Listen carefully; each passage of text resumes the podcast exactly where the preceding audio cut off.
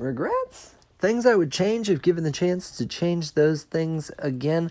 I don't know. I'm pretty happy with the way most things ended up. Yet today, I am just going through it thanks to mistakes I made in accounting last year. Yes, today is the day when the Internal Revenue Service comes to call here in the United States.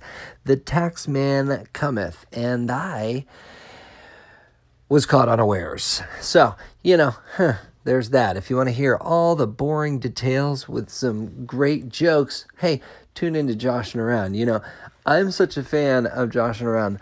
My password is Josh. What? Hey people, as I did kinda, it was quite relaxing. Couple of hard days from work. Yeah, I was watched that um, Avengers Infinity War yesterday, and I thought it was quite good actually. The ending though, was it me or did you uh was it a big like shock when Spider-Man said I can't I'm scared.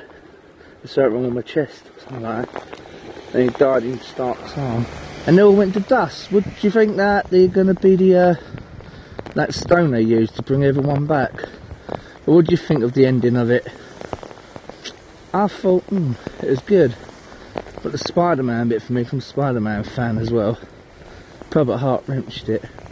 That Thanos did have some power though. Yeah, so what did you think of the ending? Do you think the uh, uh, Life Stone's going to bring them back? Or do you think that's it? Do you think it's going to be it's going to be Hawkeye and all that sort of thing? What was your views on it? My views about Spider-Man's death. Bit brutal, but a game changer. Thank you, Mark Bourneton. Like to hear the callings, I will answer your calls. Adios, people. Trader!